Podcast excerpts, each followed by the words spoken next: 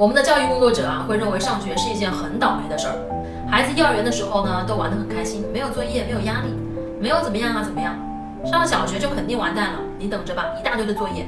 小学初中的教育啊，吓死你，有特别多的魔咒等着他。樊登说啊，他儿子现在上到五年级了，每天晚上啊，你们可能都想不到，五年级的孩子了，每天晚上大量的时间都是在玩。他们在家里呢，玩棒球、打扑克、看漫威。五年级的孩子。能够读《未来简史》，能够读《人类简史》，这一切都来自于他在学校就已经把作业全部做完了。现在很多孩子都要把作业拖到晚上十点半、十一点去做，为什么呢？边玩边做，没有人盯着呢就不做。反正你做完了作业，妈妈还会给你布置一张卷子。很多家长啊就是这样，你作业做完了没事干了，来再给你一道题拿去做。所以孩子呢永远都做不完。孩子的办法就是我们慢慢做，我做到半夜了该睡觉了，你总该不会还让我做吧？这就养成了拖沓的习惯。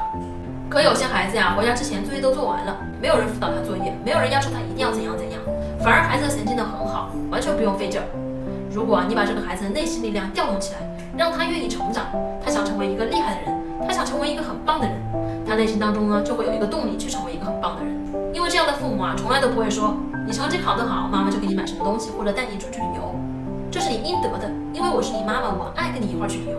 你成绩考得很糟，我也不会带别的同学去旅游。所以无论怎样，我都愿意带你去旅游，因为你是我的孩子，这就是无条件的爱。所以当你能够建立这么一套东西的时候啊，孩子不会拿学习这个东西跟你去要挟，跟你去交换，甚至他的潜意识当中不会认为学习是一件很糟糕的事儿。妈妈爱我，所以她给我提供的建议一定是对我好的，这就是最根本的逻辑。无条件的爱就是这么重要。